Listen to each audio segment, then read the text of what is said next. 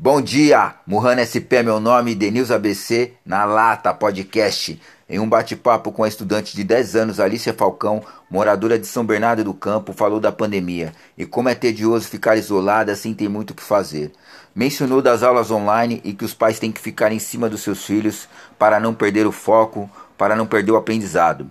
E que tem que se cuidar e cuidar do próximo, mantendo o distanciamento, usando máscara, álcool em gel e lavar as mãos na Lata Podcast, Murrana SP.